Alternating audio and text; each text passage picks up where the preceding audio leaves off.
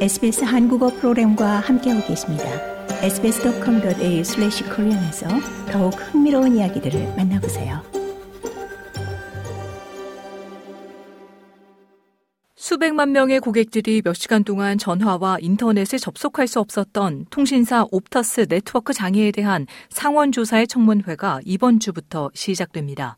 이번 조사는 지난주 상원조사를 발의했던 녹색당의 사라 헨슨영 상원의원이 이끌게 되며 옵터스의 캘리 베이어 로스마린 CEO가 17일 청문회에 출두할 것으로 알려졌습니다. 지난 8일 수요일 옵터스 고객과 기업 사용자 1천만 명 이상은 인터넷에 접속하거나 전화를 걸거나 받지 못했고 심지어는 집 전화로 000 긴급 신고 전화까지 걸 수 없었습니다. 그리고 네트워크 장애가 복구되는 데에는 무려 12시간 이상이 소요됐습니다.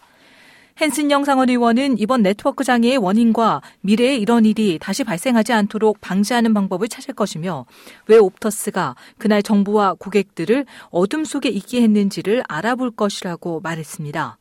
Australians deserve better, and they need to know that when they have to access their their banking, their bank. 헨슨 영 상원 의원은 호주인들은 더 나은 대우를 받을 자격이 있다며 은행에 접속할 때, 긴급 전화를 걸어야 할 때, 전화나 인터넷으로 일을 할 수 있어야 하며 믿을 만한 서비스를 받고 있다고 신뢰할 수 있어야 한다라고 밝혔습니다.